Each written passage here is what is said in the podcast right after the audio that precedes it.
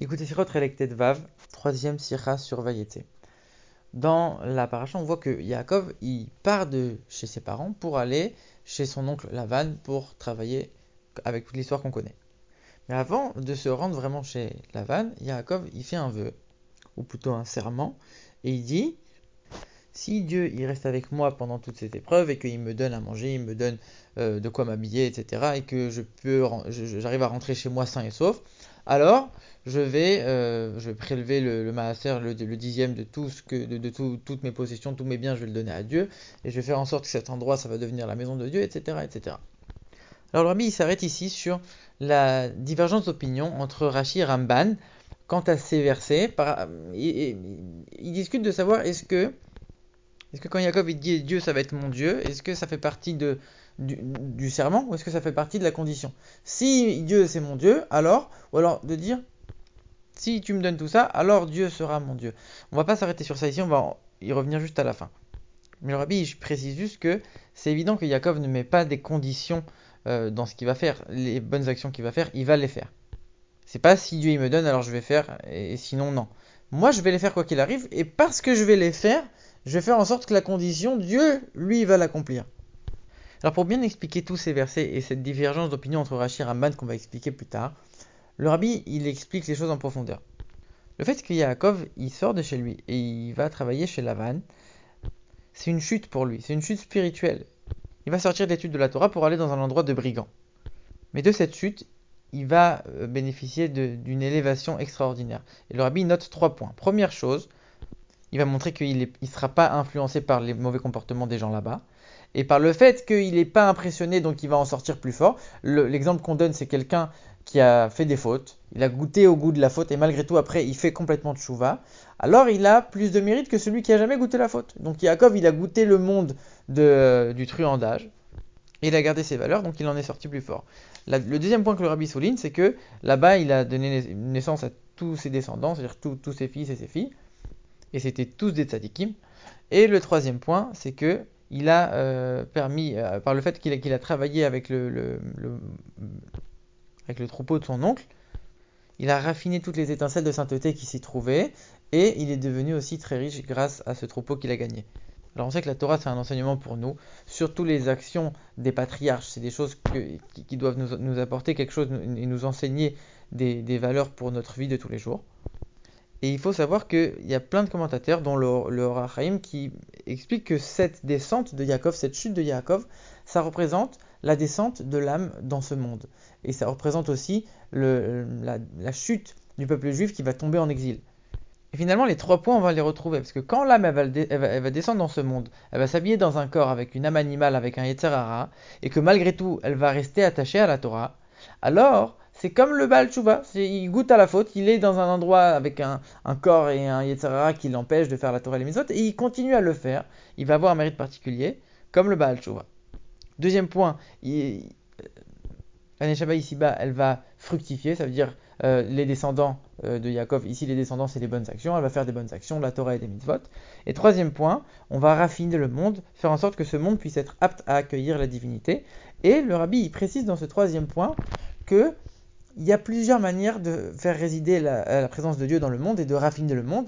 Il y a en faisant la Torah et les mitzvot, très bien, et il y a aussi en, essayant d'amener Dieu dans des endroits où Dieu ne se serait pas trouvé de manière, euh, logique. Ça veut dire on va faire la Torah et les mitzvot, c'est pas que à la synagogue, on va aussi raffiner chaque action matérielle et que même dans toutes nos actions quotidiennes qui sont des actions quelconques, qui ne sont pas des actions de Torah et des mitzvot, on va insuffler la présence de Dieu même à l'intérieur c'est-à-dire manger, boire, dormir, se reposer, travailler, mais tout ça le faire uniquement pour Dieu, et ça c'est quelque chose qui est encore plus fort. Pourquoi? Parce que quand on fait la Torah et les mitzvot, alors l'âme, quelque part, elle est seule à faire la Torah et les mitzvot, puisque l'âme de toute façon, elle a envie de faire la Torah et les mitzvot, elle a envie de s'attacher à Dieu. Quoi qu'il arrive, l'âme, elle a envie de faire. Par contre, le Yetzirara, il participe pas là-dedans. Par contre, quand on va faire quelque chose de matériel, on va manger, on va dormir, et on va faire ça, mais on va réussir à le faire pour Dieu et à transformer ça en quelque chose de divin. Le il a envie de dormir, il a envie de manger. Donc lui, il va, il participer à l'action matérielle et lui-même, il va être aussi élevé. Et il va être raffiné par ça. Et ça, c'est tout le concept de la tchouva qu'on vient d'expliquer. C'est quoi la tchouva Le rabbi dit c'est quand quelqu'un, malgré le fait qu'il a fait des fautes, il va quand même réussir à montrer qu'il peut faire tchouva. Ça veut dire que même dans la faute, je suis encore attaché à Dieu. Et donc, je peux encore faire tchouva même si je suis dans la faute. Parce que je peux avoir cette force de faire tchouva. Donc ça montre à quel point l'attachement du, juif à Dieu, elle est très forte. Il, est très fort. Encore une fois, quand c'est que dans, des sujets de Torah et Mitzvot, alors on va faire la Torah et les Mitzvot, on va se battre contre le Yetzirara, et on va dire, même avec, un Yetzirara, avec un corps, j'ai fait la Torah. Et alors que quand on fait des choses matérielles pour Dieu, c'est beaucoup plus fort parce que on va pas se battre contre le Yetzirara, on va travailler avec lui et l'élever.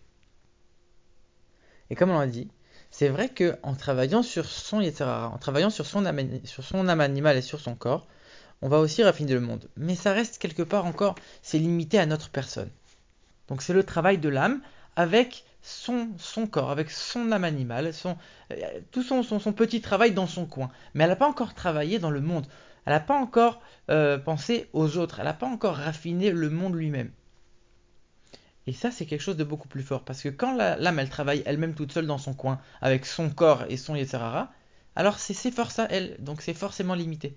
Alors que quand elle va travailler dans le monde, le monde, il est tellement il est tellement voilé, le monde lui-même, Olam en hébreu c'est Elem le voile, le monde y voit la divinité, c'est impossible que la Neshama elle arrive à des résultats extraordinaires en travaillant toute seule, c'est forcément la force de Dieu lui-même qui peut transformer le monde. Donc la Neshama quelque part elle se hisse à un niveau qui, est complètement illimité quand elle commence à travailler euh, le monde lui-même, à raffiner la partie du, monde qui lui revient et qu'elle doit, euh, qu'elle doit élever et raffiner.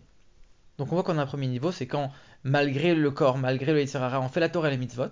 Après, il y a quand même dans les actions matérielles, on va, on, va euh, se, lier à Dieu en faisant que les choses matérielles euh, deviennent divines.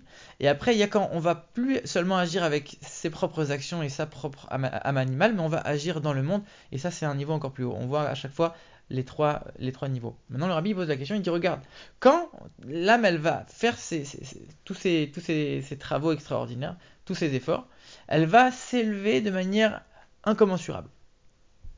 Mais est-ce que c'est vraiment ça le but? Le but, c'est pas que l'âme, elle s'élève. Le but, c'est que la, volonté de Dieu, elle soit accomplie.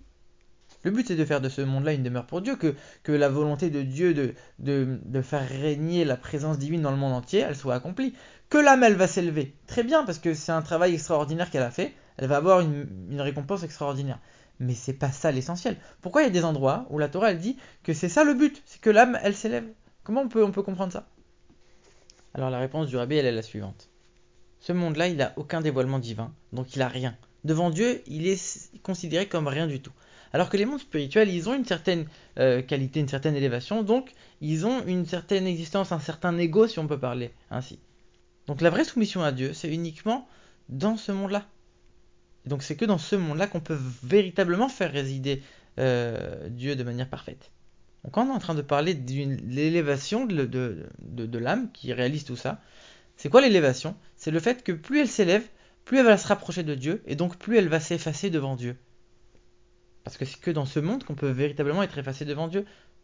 Donc c'est vrai que c'est une élévation pour l'âme, mais c'est surtout un outil pour euh, que grâce à cet effacement qu'elle va obtenir, elle va encore mieux travailler après dans le monde. Donc maintenant on va comprendre tous les versets que le rabbi a, cités au début. Quand Jacob il est en train de dire je vais, euh, je vais maintenant m'en aller et si Dieu il m'accompagne, si Dieu il me donne du pain, il me donne des vêtements, etc. Alors je vais accomplir telle et telle chose. Le rabbi dit que ça, on, voit que c'est découpé en deux. D'abord il dit si Dieu il est avec moi et qu'il me garde. Après il dit si je rentre euh, et, je rentrerai euh, sain et sauf chez moi. Donc il y a d'abord Dieu qui me fait, après c'est moi qui vais rentrer. Et comme on a vu que cette descente de Yaakov, ça correspond à la descente de l'âme, et que dans la descente de l'âme, il y a deux étapes. Quoi les deux étapes? C'est travailler en faisant la Torah et les mitzvot, ou, enfin, et travailler en, en faisant résider la divinité, même dans les actions les plus matérielles. Alors ces deux chemins, on va aussi les retrouver dans ce serment de Yaakov. Quand il parle de Dieu, c'est Dieu qui va me garder, etc., etc. C'est Dieu qui va me donner à manger. C'est quoi à manger et, des vêtements? C'est la Torah et les mitzvot. La Torah, c'est le pain. Les vêtements, c'est les mitzvot. C'est toujours appelé comme ça.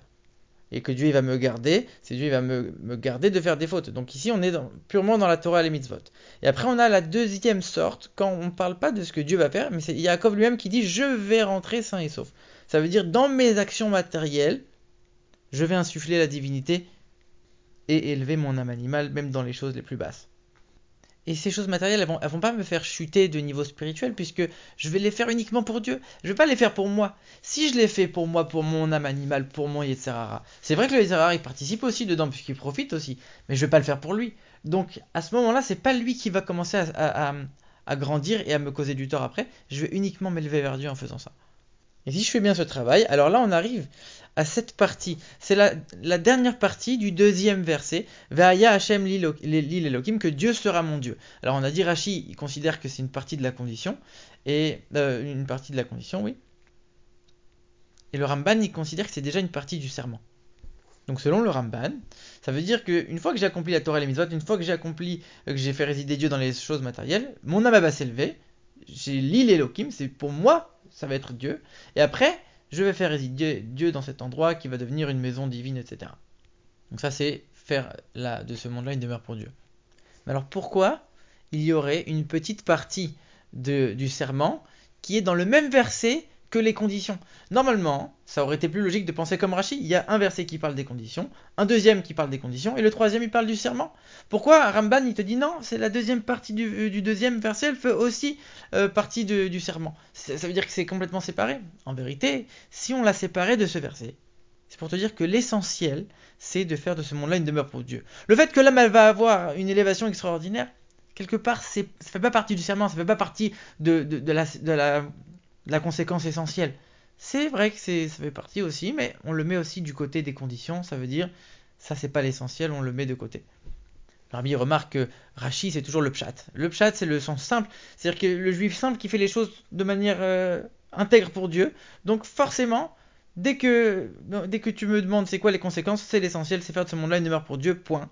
Et donc il inclut même pas la deuxième partie du deuxième verset, Vaya Hashem l'Elohim, alors que le Ramban, lui, c'est des explications très jolies, etc., très euh, élaborées sur la Torah. Et donc ça fait référence au plaisir de l'âme, l'élévation que l'âme elle va avoir. Et c'est pour ça que le Ramban, lui, il l'inclut dans le serment. On voit la différence en fonction des, des sources spirituelles des commentateurs.